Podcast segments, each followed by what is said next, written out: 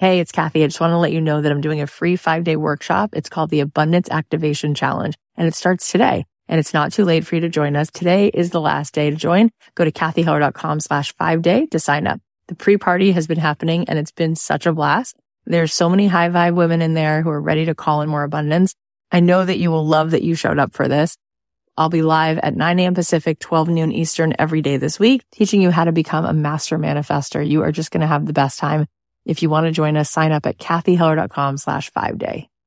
It's about starting where you are with the smallest viable audience, with the smallest unit of contribution that you can make. Find a piece of possibility and then repeat and repeat, make promises slightly bigger each time and show up.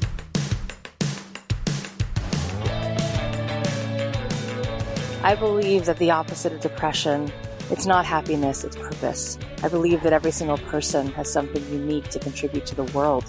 And that's why I wanted to create a show called Don't Keep Your Day Job. Don't Keep Your Day Job is about figuring out what it is that you were here to do in this world that only you can do to make the world more whole, more beautiful, and to stop selling yourself short, and to stop sitting it out, and to figure out how to take this thing you love, whether it's art or music or screenwriting or dance or baking, and how do you weave this thing that you love into a life that you get to contribute, that you get to do what you love full time because it's not just about business, it's about contribution, it's about meaning. That is what we seek that is what we truly want. And you absolutely are here to serve the world. And I want to help you figure out just how much value you have inside of you. And every single week, we're going to be talking to people who have something to add to help you get out of your own way, to help you be more successful, to help you be the truest expression of you. My name is Cathy Heller. I'm so glad that you're here.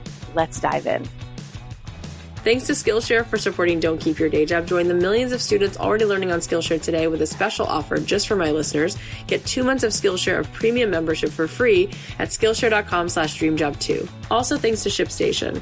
No matter where you're selling, ShipStation makes managing all your orders really easy. Get this year off to a great start at ShipStation.com. Use my offer code DREAMJOB to get a 60-day free trial.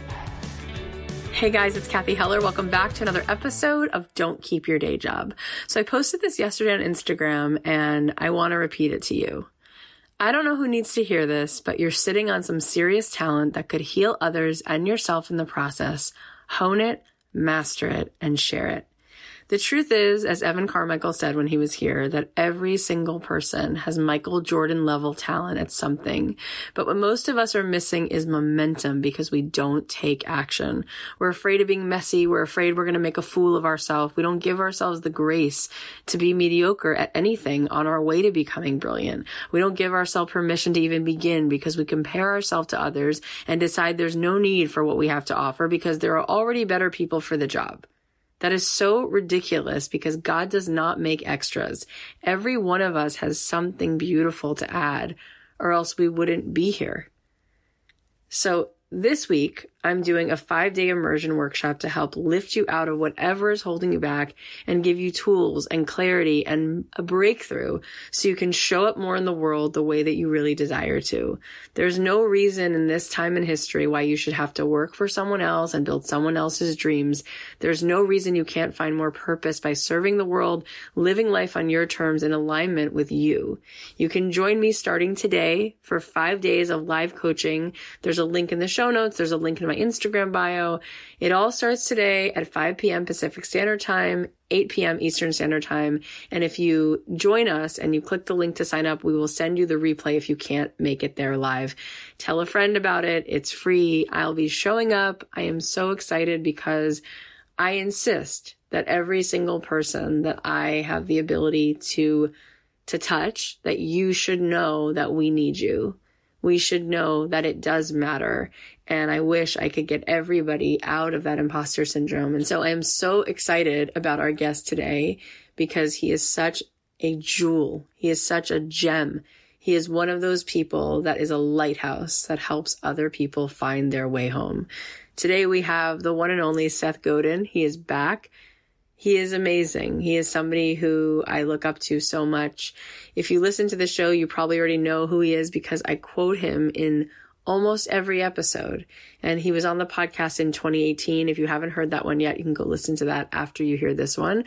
But if for some reason you don't know who Seth Godin is, he's an international best-selling author. He's written 19 books, Purple Cow, Linchpin, The Dip, and so many more. He's also the host of the amazing podcast Akimbo, which is all about our culture and about how we can change it, how we can see something and choose to do something about it. You definitely want to check him out. His blog has over a million readers, and in fact, if you just type in the word Seth into Google, his blog will be your first result. He is on that level. Seth is a speaker, he's an entrepreneur, he's a mentor, and he's one of the most gifted, wise souls I've ever met. And he happens to be one of the truly kind souls that is making a mark in this world. I'm not going to keep you waiting any longer. So without further ado, it is a great honor that we welcome back the one and only Seth Godin. Ladies and gentlemen, you know, once in a while, a person comes along who's such a good person that who they are is intimidating to me. It's just you, Seth. So Seth Godin is here a second time, and it is such a gift that you made this time in your life to come back here for this. So thank you for being here. Well, I did a blog post a year ago called Instant Yes. And there are certain times when someone asks you something and you don't have to spend a lot of time thinking about it. You are amazing, and I love talking to you. Oh my God. I can't even believe it. All right. Now, Seth is famous for giving people not just the motivation, but really clear insight into how to start to build your life, right? On your terms. So let's talk about freelancing first. Okay? okay? Let's talk about what some of the tenants are that actually make it possible for you to be, create a thriving business where you're not working for someone else.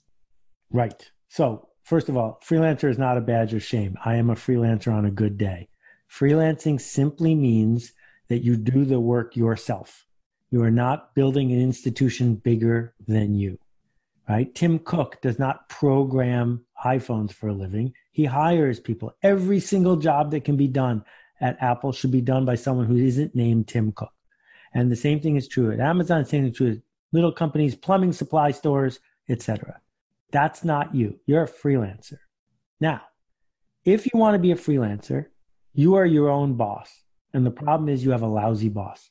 Your boss treats you poorly.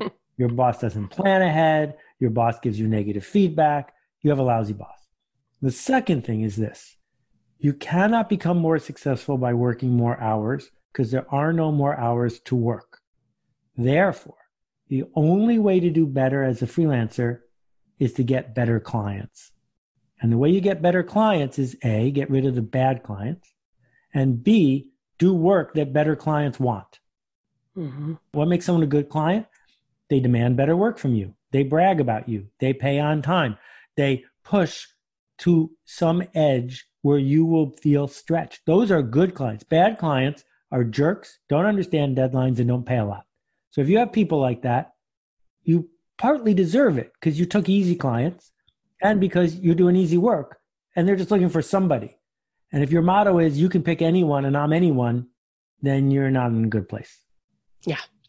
And one of the things that you talk about in your freelancers workshop is about committing to the clients that you want to work with without compromising. Now, a lot of people, they second guess themselves and they don't even know how to identify who it is that they want to work with. They don't even know that that's a possibility that they get some say in that. Can yep. you explain what that means? Okay, so what's interesting talent and skill. Every once in a while, there is a craft or a profession that requires talent but not very many of them. Mostly they require skill. Talent is what you're born with, skill is what you learn. If there is a freelancer in your industry who has the kind of clients you want, is it just because they got lucky or is it because they have skills you don't have? If they have skills you don't have, go get those skills and model your behavior because you will not be a pioneer. You do not need to be the very first person who did I don't know, merge chocolate and Reiki to come up with this new way to be in the world. No, you're probably in a category that already exists. So, in that category, does anyone have good clients? And if the answer is no one has good clients, then you need to be in a new category. Because if no one has good clients, you're not going to get good clients either. Mm-hmm. That's really, really insightful and true. And I think for a lot of people, they're in this place where they're working a day job. They would love to be able to make this leap and now have enough work coming in that they they work for themselves. But it feels impossible, right? And to stand out when there's already so many other people yep. doing work, it feels like who am I to even attempt this? This is going to be suicide. Exactly. So, what most people do because we were brainwashed growing up to think we're supposed to have a job is what they really want is a job without a boss. What they really want is to be able to go to work and do a job, get paid for it, but have the freedom they think comes with being a freelancer. This is not a good path for you. Mm. The right path is what's the smallest viable audience? What's the smallest specialty that could sustain you? How could you be remarkable at that? So uh, here's an example of a freelancer. I used to have like a hundred t-shirts in my closet that I collected from all my projects throughout the years. And one day my wife was like, there's too many t-shirts here. So said, I'll make a quilt out of it. And if you go online, there are all these people who make cheap quilts out of t-shirts. And basically they just put them in a square and they sew them up and you end up with a giant t-shirt. But there's one or two people that handcraft beautiful quilts out of t-shirts. Now, it costs four times as much. It looks like it costs 10 times as much. It's gorgeous. Four times as much. Is this handmade quilt maker going to get big market share? No. But she might get someone like me who wants a good quilt, not a cheap quilt. So if you can say, that's my niche, I am going to be the world's best maker of quilts out of t shirts for this kind of person who does this kind of work, that's totally doable. But what it means is it's going to be a lot of lonely days, a lot of days when there's going to be pressure on you to lower your standards. But if you can model it and someone has come before you, you can figure out how to be remarkable, the one that people will talk about, the extreme one who doesn't want everybody as a client. They just want someone as a client. Yeah. Now, what's interesting to me is that for the first two years of doing the show, we had the conversation around how you can build this business. And finally, I start asking my audience more and more questions. And I realize they're not even ready to build the business. They don't know what the heck they were made to do. How do you help people figure out? How do we answer that question? Like, what am I supposed to do? How do I know when it's my thing? Okay, so I'm breathing deeply so I don't hyperventilate because this is the way you answer the question is refusing the question. The question is bogus. The question is a trap. This is not what I was meant to do. This is not what I was born to do. If I was meant to do anything, it's to teach style canoeing in Northern Canada to 12 year olds. That is what I was born to do. But I can't do that. So I looked around and I said, oh, the software industry, I can do that. And I did it for a few years, but then the software industry changed. And then I said, what industry wants my idea, blah, blah, blah, blah, blah, and blah, blah, blah, blah, blah. And now it's 40 years later, right? But we make up after the fact that this is what I was born to do. That's crazy because this thing I do didn't even exist 20 years ago. So it's not like I was born to it. It's not my thing. It's just what I picked. So I refuse the question. Instead, it's how can I be of use? How can I find a way where my energy is reflected back to me to sustain me to do it again? And that's enough. And stop hiding behind, I'm not in the right emotional moment to do this thing. No, you're hiding. That Pressfield's resistance is real. And one way we get trapped by it is by talking about authenticity, which is made up. There's no such thing and by talking about that it's not our calling. Well, what a coincidence that so many people have decided their calling is to be an Instagram influencer.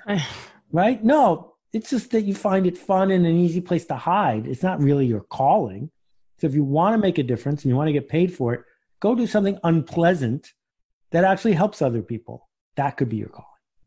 It's so good. And what comes up that I see a lot is people are so afraid of being invisible, like something won't be seen. I got to get seen. Whatever it is inside of me, it's got to be in the world. And I meet so many artists that would have such a hard time really swallowing what you just said because there's this feeling of like, well, if I just do something useful, I'm selling out. And then I'm not there and I'm not seen and I'm not who I'm supposed to be and I'm just doing something for someone else. And it's like, oh my God, how do you respond to that? Well, there's a great quote. It's not Coco Chanel, but it's someone like Coco Chanel. Uh, I'm busy selling out, but no one's buying. most of the people who are upset about selling out wish they could sell out, but no one's buying. Selling out simply means that there's somebody out there who values what you have offered to do for them enough to pay you fairly. And if you're not proud of the work, don't do it. But what it means to be proud of the work is you set out to make a change and you did. And I think it's possible to be proud of your work as an exterminator, going to someone's house and making it more livable. That doesn't mean you sold out. It means you've done something of utility.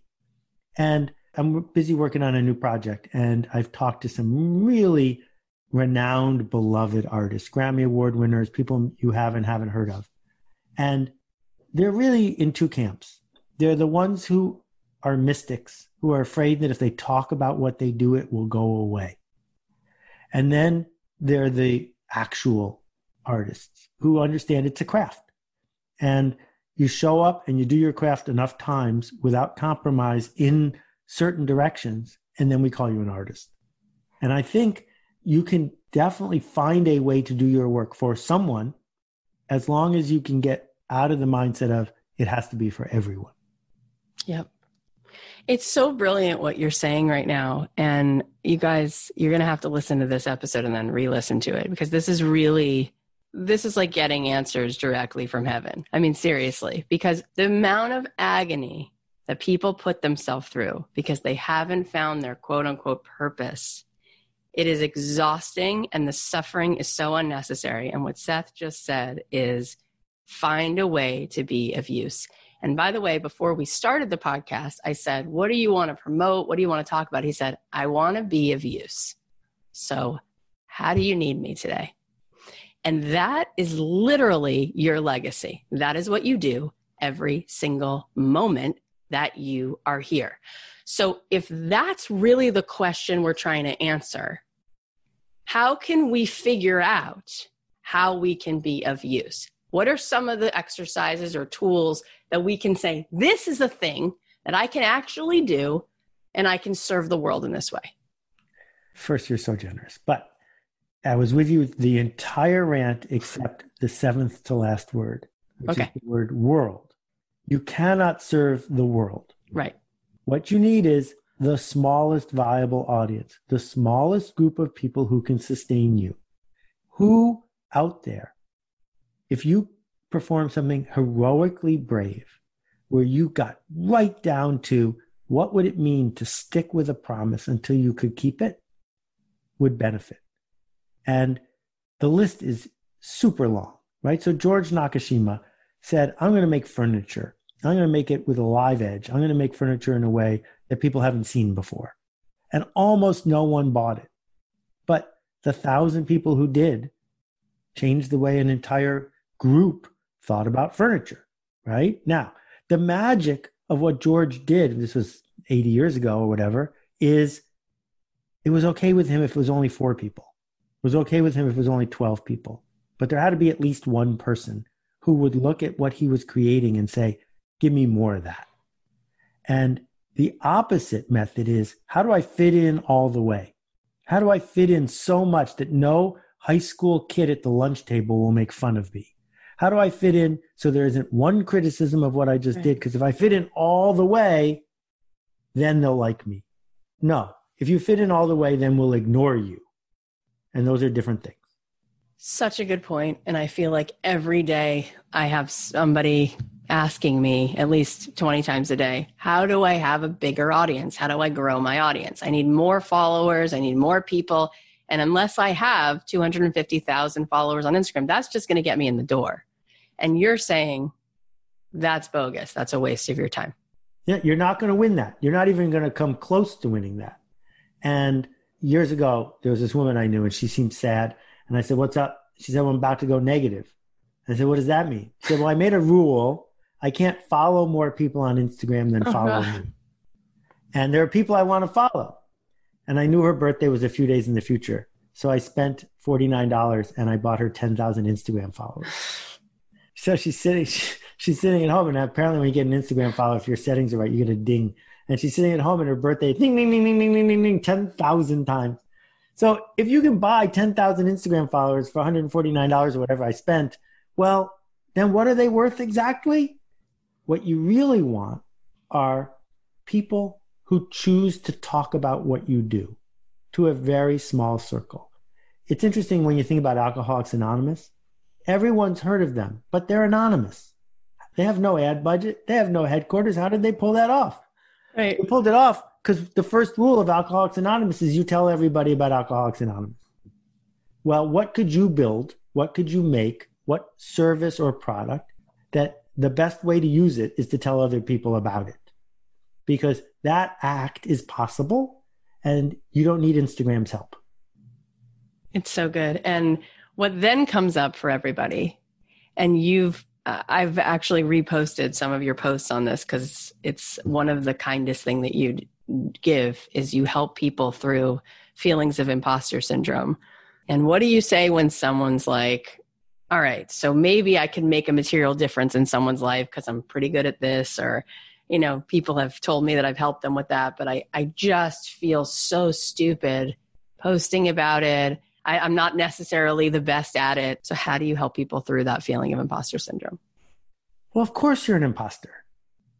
I'm an imposter every day I'm, if i'm doing good work i my good work is to announce something that hasn't quite happened yet to open the door to possibility to assert that something is going to happen that is what we do well you're not sure. How could you be? It hasn't happened yet. So what it means to lead is to be an imposter. And that's okay. It's a signal that you're not a psychopath. It's a signal that you are aware that you are announcing a future in advance. And so what we have to do is distinguish between being a fraud and being an imposter. Because if you're a fraud like Bernie Madoff, you're doing it on purpose. You are manipulating people, tricking them, and stealing from them. But an imposter, that's just today. But tomorrow, for a lot of people, your generous assertion will prove to be true. And so you've done something positive. If you go in for surgery, I don't think you want the doctor to say, you're going to die. You want the doctor to say, we got this. It's right. all going to be fine. Well, that doctor is being an imposter in that moment. And that's okay because they went to medical school. They know what to do. They're going to do their very best and they will be consistent and professional at it, which is open to all of us. Yeah. I mean, I just love how you started the answer, which is, yeah, of course you're an imposter. It's like, let go of the shame in that. And I love how you said when you posted about it and you kind of inferred it now, but you're going to win because you're generous, is what you always say. It's not because you're, you know, the absolute authority. No, but you're generous and you're willing to have the courage to step into that. I think for a lot of people, when they're thinking about how to build this, and you said before, you don't need to even try to be in the game of pleasing everybody. That's a silly game and that's not a, a game to play. You can have a small group of people in the world who, who want to talk about what you're doing. I don't think that people have a sense, first of all, that that's really possible. They're like, there's no way I'm going to make a sustainable amount of money if I have 1,200 people who know who I am. And is that something that you've seen? Have you seen people who go through your seminars who have a small audience and who make a sustainable living from that? almost every single person I know who's successful does that. Yeah, Kevin Kelly calls them 1,000 true fans. A true fan is different than someone who is tolerating you. And a true fan is someone who's different than, than someone who just follows you on Facebook. A true fan says, I got $100 to spend on you every year. What do you got for me? I'll come to your conference. I will come to your concert. I will back your Kickstarter. 100 bucks. Well, a thousand times a hundred is a hundred thousand dollars if you can't live on $100,000 when you make a service, then what's wrong exactly? So when I think about, you know, authors that we respect, Doug Rushkoff, Dan Pink, uh, even Liz Gilbert after Eat, Pray, Love, these people don't have millions of folks who are standing in line. They have thousands of folks Yeah. who are saying, I'm in, right? The Grateful Dead was the number one touring band in America more than 10 years. The Grateful Dead took in more than $500 million in ticket sales. And almost no one you know went to a Grateful Dead concert. But the people who did go went to 200 of them.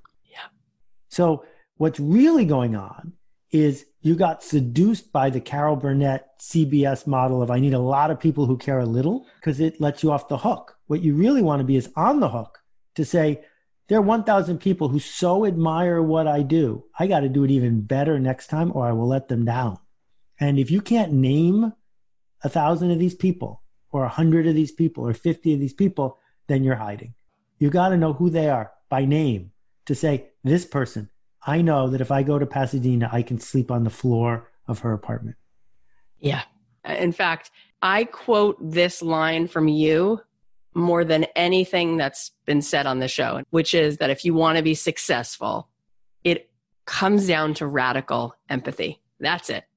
So when people are thinking about this and you're you're really synonymous with being an expert at marketing and being an expert at empathy and understanding humans, when people think about that, they get very overwhelmed because they think, I don't know what tool, what tool to use. Should I start a podcast? Should I post on Instagram? Where do I go? What do you think if you had to give people, you know, a place in the pie chart to focus most of the energy? Where should they be focusing that? Okay, so I am as far from an expert on empathy as someone can be, but I am a practitioner of it, meaning that you've you've heard the term sonder that everyone is walking around with a noise in their head like you have a noise in your head. And as soon as you realize that you realize that your own stuff is your stuff and that other people have their stuff. And no one's stuff is true. It's just their stuff. And if you can go into it knowing that you don't know what they know you don't want what they want you don't believe what they believe and that's okay then you have a chance to make a bridge but the thing is, as far as I can tell, you don't have anybody listening to this who only speaks Dutch. Because it's not for people who only speak Dutch, it's in English. You picked. And among the people who speak English, you have a ton of people who have one way of viewing the world and almost nobody who's a full time coal miner. Because full time coal miners generally have a different way of looking at the world than you and I are talking about. Not all of them, but most. So we begin with what's my smallest viable audience? Who am I seeking to serve? They better have something in common because if they don't have something in common, I can't serve them. And then I say, well, this group that has something in common, do they want me to make a podcast or would they rather have me narrating their life over here? Are they the kind of people that want to come to my live event that only takes place in Shaker Heights, Ohio? Or right? And on and on and on. That's how you decide what your medium is. And then the second half of it, which is super important, is can that medium sustain you? So I'm not on Twitter, even though a lot of people I serve would like me to be on Twitter. Because if I was on Twitter, I would be destroyed. I would hate it. I would make my life very unhappy and I couldn't do my work. So there are only two choices Seth Godin on Twitter, unable to do his work, or Seth Godin not on Twitter. So I had to pick the second one. I love how you just keep going back to smallest viable group of human beings and what do they need from you. I think that a lot of times people build businesses backwards because they go off in their cave and they just come up with an app or they come up with t-shirts or cupcakes. And what I learned from you is don't do that. You're making it super hard, harder than it needs to be. Go to the person and just take the order. What do you need? What do you want? Right? Yes, but let me alter the a little bit and Yeah. part of what we were getting at in the marketing seminar. If you say to someone what do you need and what do you want, they will either lie to you or give you a bad answer. You don't know. But if you Okay. watch what people do, that's different. Because watching what they do teaches you an enormous amount about what they really want. And you know, I could give you 10,000 examples. Give you? us one example. One like example. if you want to open a successful bakery, right. your wife so has a successful bakery, right? My wife has uh, the most successful gluten free bakery in America. Amazing. And she built it all by herself. She has four retail outlets and 80 Whole Foods. Oh so, what do we know?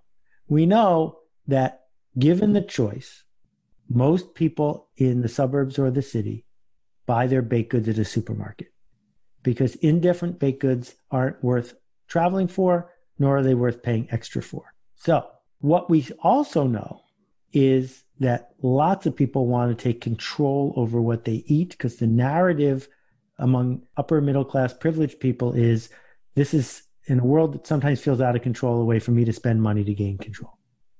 So 10 years ago, my wife saw that when people were in the supermarket, they were buying more and more stuff that was gluten free. But the gluten free part of the supermarket that sold baked goods had nothing. She also saw that there were people who were trying to avoid dairy, there were people who were trying to keep kosher. And we live in this little town for which you cannot get from the east or the west. So if she was going to open a little bakery, she needed something that people would travel for. She knew how to use butter and stuff to make baked goods. It's not very hard to do. She said, What's the most difficult thing I could do? Oh, I could make bespoke, handmade, gluten free, dairy free, and kosher baked goods that were worth traveling for. And I don't need a lot of people to travel because it's just one little bakery. And then you double down and you double down. And so two months into it, someone comes and says, I need a wedding cake and it's okay if it has wheat in it. In fact, it has to have wheat because my mother in law wants it to be the regular kind of cake. And that's the moment of truth. Because in that moment, when you're struggling, you say, Do I really want to turn down a thousand dollar cake? All right, I'll figure out how to make the thousand dollar cake at home. Or do you say, Here's a phone number of a bakery a mile from here. They'd be happy to make this cake for you. And if you do that, now you stand for something. Hmm. Now you're off to the races because eight years later, you've got people coming to you buying thousand dollar wedding cakes that are gluten free because you stuck to what you stand for. This is such a good conversation, but we have to take a quick break and thank our sponsors. I know a lot of you guys listening sell your stuff online, whether it's your handmade scarves or watercolor prints, and chances are you're still recovering from that crazy holiday shopping season. Well, I have a way to help you make 2020 a lot less crazy and a lot more successful. It's called ShipStation. ShipStation makes managing and shipping out orders a breeze. You can import orders from any sales channel, ship with any carrier with their discounted rates, Basically, you'll spend less time on shipping and more time growing your business. I know it can be overwhelming when you're selling on different sites like Amazon, Etsy, your own website, but ShipStation brings all your orders into one simple interface, making it really easy to manage from any device, even your cell phone. ShipStation works with all the major carriers, including USPS, FedEx, and UPS, so you can compare and choose the best shipping solution for you and your customer. ShipStation even offers big discounts on shipping rates, so you'll always know that you're getting the best deal. Get this year off to a great start at shipstation.com. Use my offer code DREAMJOB to get a 60 day free trial. That's two months free of no hassle, stress free shipping. My friend Jenny, by the way, who sells her vegan corned beef, who just was on Shark Tank and made her deal with Mark Cuban, they use ShipStation and she loves it.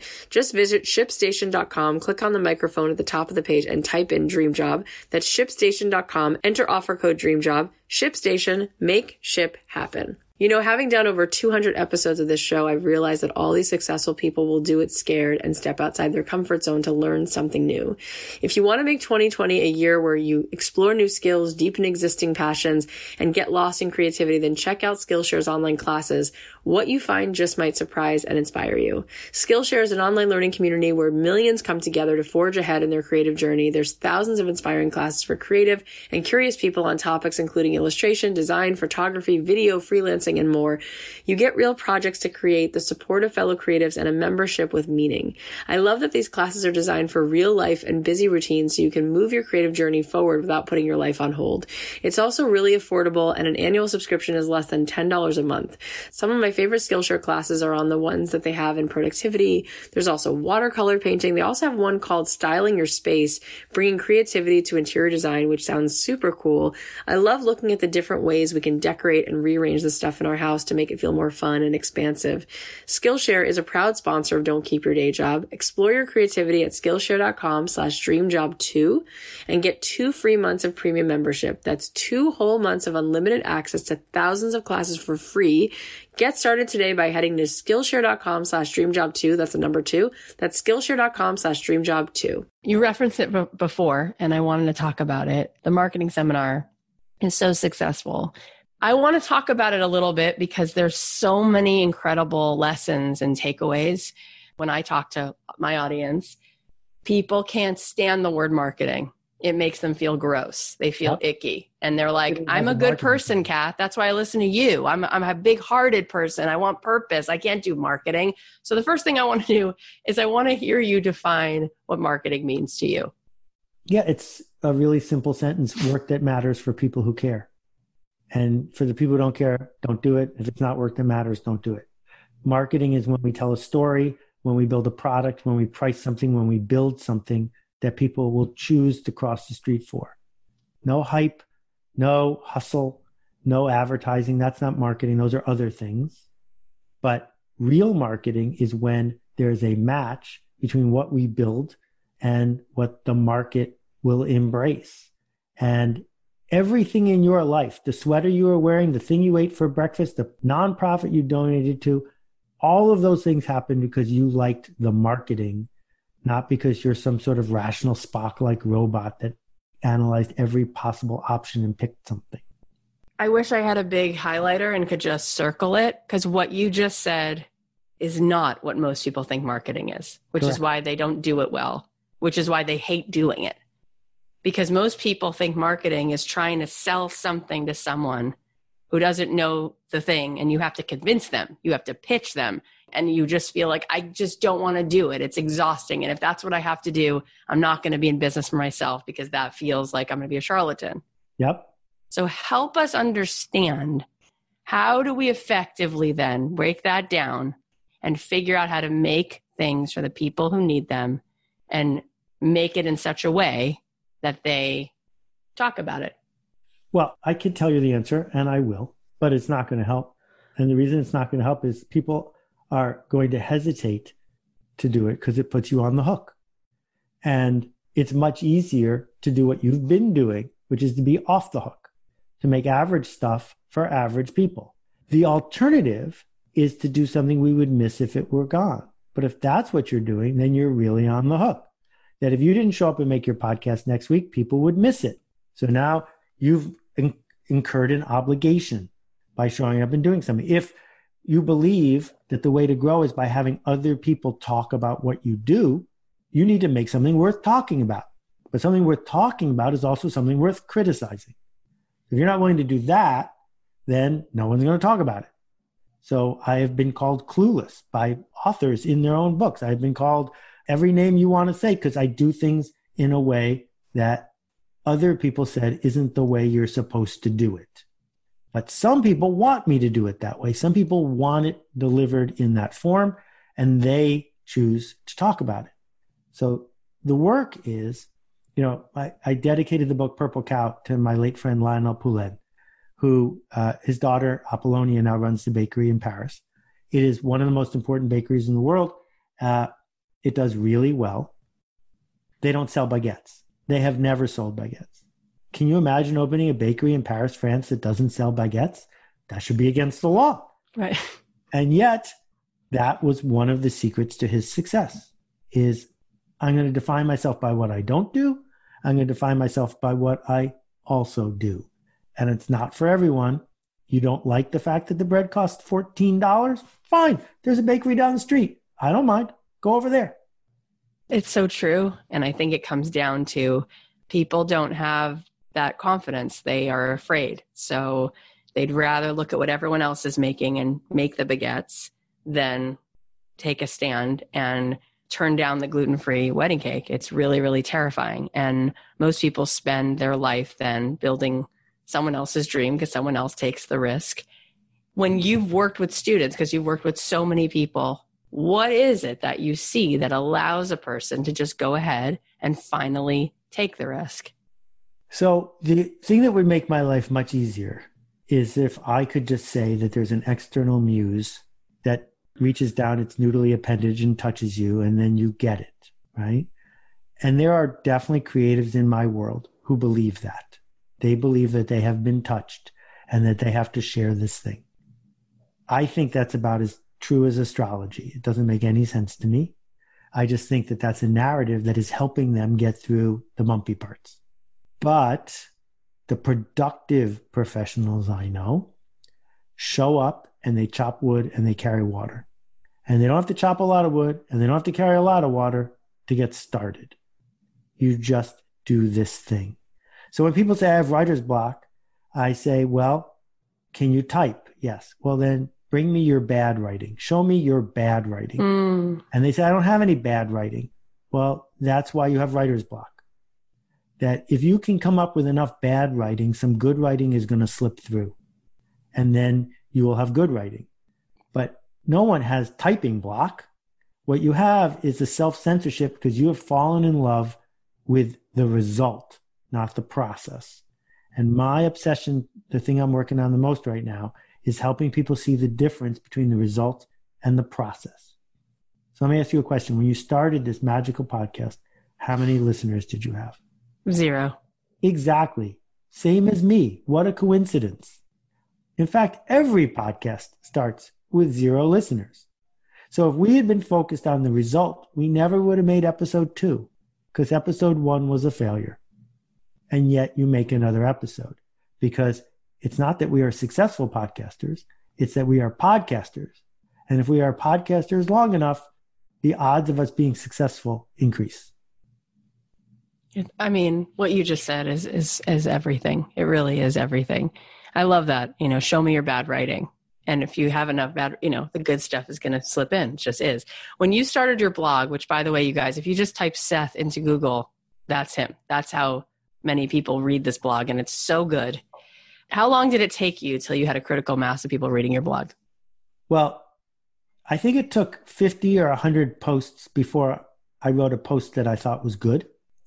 But I never tracked the number of people who were reading my blog. And I still don't know. Because if I started tracking it, I would start doing things to make the number go up.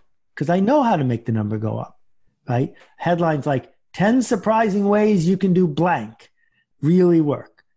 And it's funny, eight years ago, I wrote a parody post called How to Get Traffic to Your Blog. And I listed 50 things, 40 of which contradicted each other, right?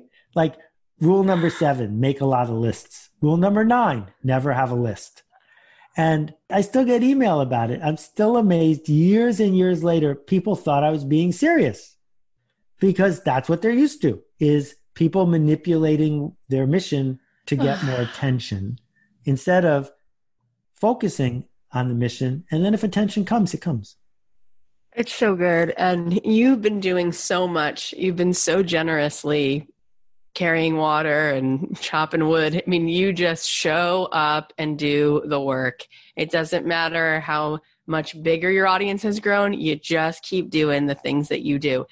When you listen to a lot of people today, they'll say, you got to be in this the making space. You got to make content. That's what ultimately is going to change everything. And you have a podcast. You had another one before. And you have this blog. And you show up on instagram. I mean you're making everywhere. Plus you're writing books. Where would you say if someone has to choose a medium? First of all do you think it's true that we have to be making content? And if we do like which one gives you the, the best return on that investment Okay, so there's a long chain that you are glossing over, and we should dissect it for a minute, which is okay. the theory is I want to make a living doing something. In order to do that, I need to be trusted. In order to do that, I need awareness. In order to get awareness, I need to be seen. In order to be seen, I need to make content. That is a lot of tails wagging a lot of dogs because there's a million people who have that strategy. And if you do the math, there isn't enough attention to go around. What is actually the case is the following I want to make a living. So, in order to do that, I need to create tension. the tension of if you don't pay me for something, you will feel left out. If you don't pay me for something, you will be left behind. If you don't pay me for something, your boss will get you in trouble. In order for me to create tension, I need to be trusted by some people who will not simply walk away when I create tension. What do I mean by tension? Well, Bruce Springsteen is performing in Tucson one night only. Tickets go on sale at 8 a.m. Are you going to go try to get a ticket? Will you feel badly if the tickets are sold out? Tension was created in that moment. You are all fighting with each other to send money to Bruce Springsteen. That's marketing. Notice he's not hustling. He's not hyping. He says, I got a limited number of tickets. Who wants one? Right? Tension is created. Does Bruce need to have an Amer- a, a Billboard top 10 hit to create that tension? No, he does not. He just needs a sufficient amount of trust from a sufficient number of people that the tension he creates earns him a living. So it's not how do I create content? It's can my content be of service so that as a business person, I can create enough awareness and trust that I've earned the right to create tension for that thing I sell. That's different from the hobby, which is a good thing to have, of sharing content for free. Sharing content for free is a fine hobby because it's a good way to contribute to the culture. But just don't try to make any money at it, please. That is so good. And you're right. That's such a great example is like Bruce Springsteen. He's like, I'm not hyping anything. I just have a limited amount of tickets. If you want it, take one. But again, there's a scarcity there and there's a tension there. And that's such a, uh, I'm like picturing you at like eight years old, like sitting at the dinner table, just coming in with these thoughts. They're like, "Who is this kid? Was it this was you, right? Like I can see this kid." First of all, I had from? an afro that was this big. No, you didn't. And my sisters have both sent me notes saying, "We've heard you describing your childhood, and it didn't sound like the house we grew up in." So I'm an unreliable witness. But yes, it is true that I often came in hot and fast with interesting ideas. And it is also true that I wasn't allowed to sit at the kitchen table at the seat that faced the backsliding door because I would make faces at myself in the reflection. Yes, you would. Because you're one of those people who I feel like whatever you're doing, you are having fun, or else you wouldn't do it. Like you're at the end of the day, it's like, yes, you're of use. We know that. We started there. But I feel like what Seth does is he's like, look, if it's not going to be fun and enjoyable, what am I here? What am I doing this for? Right.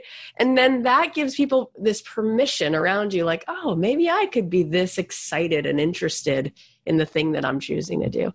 Um, we were talking about this idea of like creating content. And I feel like when people are thinking about creating trust with people, I don't think that people really feel like it's hard to ask for the sale.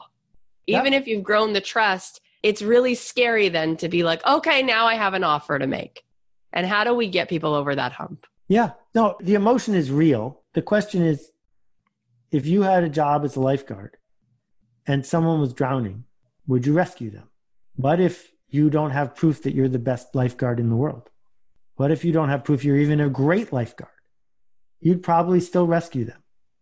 So, wow. If the thing you make is truly worth more than it costs, you're honestly believing that, not just telling yourself that, then you are doing a service. I mean, it's so powerful. That is so clear. I think that inherently people struggle with feeling valuable. And money is value being exchanged for value.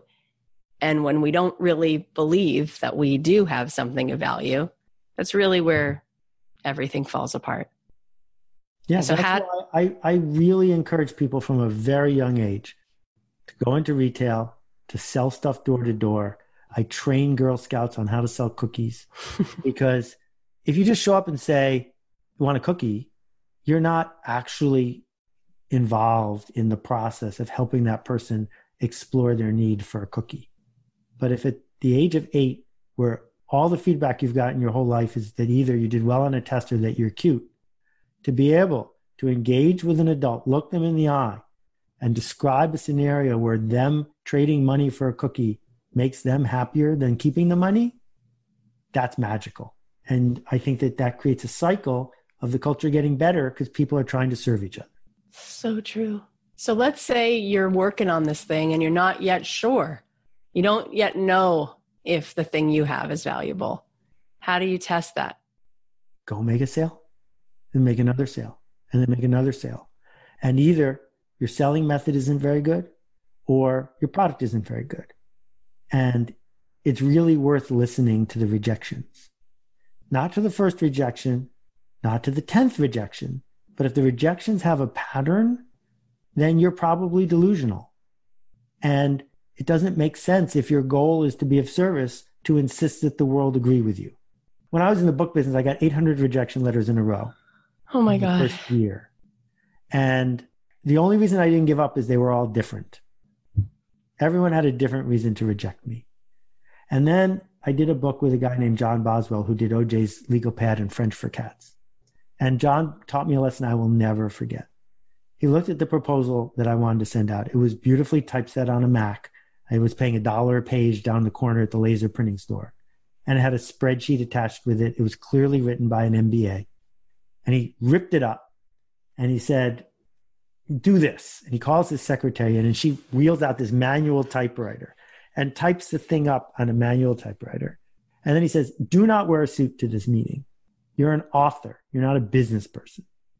And we go to the meeting. The very first people we met with bought it on the spot Wow. Wow. because they go to work to buy books from authors. They don't go to work to build a profitable business. That's why they went into publishing. And I was busy insisting that I was right, that I could prove that I could make them money. And John was showing up saying, I'm an author. You want to do something interesting? And they're like, Yeah, sign me up. That's what I want. So good. I want to say before we hop off, your podcast is so it's like listening to a symphony. It's like music. Oh, come on. It is. Are you having fun making it? Because you keep making it. So obviously you're enjoying this. I do enjoy making it. I enjoy making it because you get to go way deeper than you can in a blog post, but you don't have to make the investment you make in a book. And so it's this nice in between for me.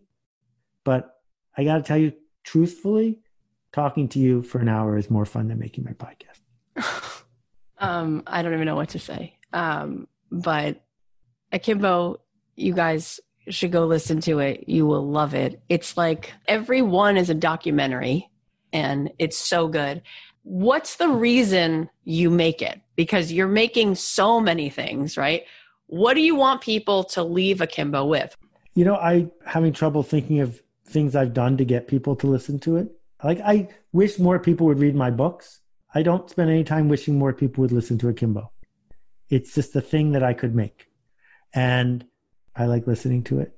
I think after hearing Roman Mars do 100 episodes of 99% Invisible, I felt a little bit of an obligation to repay the favor and to add more of that because there are things I like to listen to and like to read, and there aren't always enough of them in the world. And this is one that I could add. So I added it.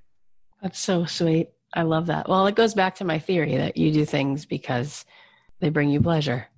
You just said you would love people to read your books, which I mean, everyone's read them, have they not? If they haven't, then you guys got some reading to do. Of the books, what's the one you want everyone to read? There are different books for different people, but we're almost out of a book that I published myself, which you can get at yourturn.link.link. And when they're gone, they're probably gone forever. Okay. And it's illustrated and it's a good way to get started. I illustrated it myself. People might like that book, Your Turn. It's got a picture of Annie Kenney on the cover. So maybe we can wrap up by I'll tell you the story of Annie Kenney. Tell me. So the reason that women can vote is because before there was suffragism in the United States, there was suffragism in the United Kingdom. And this woman named Annie Kenney was 19 years old and she went to a meeting of people from members of parliament from her town. And it turns out Winston Churchill was there. He was only 27. But Winston Churchill wasn't the main attraction. There was this other guy talking. And Annie Kenney stood up and she said, How come women can't vote? And the MP said, Sit down, little girl. And then she interrupted him again and asked, When are women going to get the right to vote? And he ordered her to sit down. and she did it a third time and she got arrested. And this woman getting arrested over this issue led to a nationwide sensation that galvanized the suffragism movement in the UK, which eventually came over to the US because one person said, wait a minute, we need to do something about this. And you cared enough about that that you wrote a book about it. I love that story. I mean, I don't know what to say about it. Uh, and this is the book that he tells you. You know, I guess you could read this book. As we're signing off today, and there's people listening right now, what do you want to say to them so that maybe this year will be different? I think it's about starting where you are. You can't start where you're not. So start where you are with the smallest viable audience, with the smallest unit of contribution that you can make. Find a piece of possibility and then repeat and repeat, make promises slightly bigger each time and show up and just keep showing up. It's going to take a while and it's not easy. You've already tried all the easy routes. So this is the one that's next. So good. And do you want to tell us where to find your Real Skills virtual conference or is it something that's already like sold out? It, it's probably yourself, but just go to akimbo.com. It's all there, A-K-I-M-B-O.com. All right. We'll put it all in the show notes. Thank you for being you. Thank you. Can we do this again soon? Oh my God. I don't even, you don't even get what happens when you say things like that. I don't even get it. Uh, Thank you. Thank you. Wow. Talking to Seth is like getting five master classes in one sitting. He's such an incredible human being. Okay, so here are the takeaways. Number one, the question is not what am I born to do? The question is how can I be of use? Number two, you don't need to serve the world. What you need is the smallest viable audience, the smallest group of people who can sustain you. Number three, we are all imposters. To lead is to be an imposter, and that is okay. Number four, you need to be on the hook. That means people admire what you do so much that if you don't do it, they will miss it. Number five, when you stand for something, now you're off to the races. Number six, marketing is work that matters for people who care. It's the match between what we build and what the market will embrace. Number seven, chop wood and carry water. Number eight, if you want to make a living, create tension. And number nine, start where you are. You can't start where you're not. Start with the smallest unit of contribution you can make, find a piece of possibility, show up, and repeat. Wow. Okay, I want to remind you, you can still join me for my five day free 2020 vision challenge. Go to cathyheller.com slash challenge. We start today, Monday, January 13th. I'll be going live in this Facebook group every single day at 5 p.m. Pacific Standard Time, 8 p.m. Eastern Standard Time. And the replays will be sent to every single person who shows up and you will get that replay, which you can watch on YouTube. So you will be given a replay just in case you can't make it inside the Facebook group. And just in case you're not even a Facebook user, if you sign up, we will send you the replay so that you can catch it and it's uh, it'll be a replay that's that's from my YouTube links. We've covered all the bases. Thank you so much for listening to the show. It means the world to me that you take time from your very very busy life to listen. We have so many good episodes coming up, so make sure you subscribe on Apple Podcast or wherever you listen. And if you feel so inclined, please leave us a review because I love to see what you think and the more reviews we have, the more people find these shows. The very best thing that you can do is share the show if this show moved you, if this episode made you think in a new way, share it with one person. Tell a friend, tell someone in your family, someone you work with, anyone you know who is looking to open their doors to more possibility this year and find ways that they can be of use and make a contribution. I love you guys. I'll leave you with a song of mine. I hope to see you in this free challenge that starts today. It'll be going on all week, and I'll talk to you Thursday podcast is a production of Authentic. For more info on advertising in this show, visit AuthenticShows.com.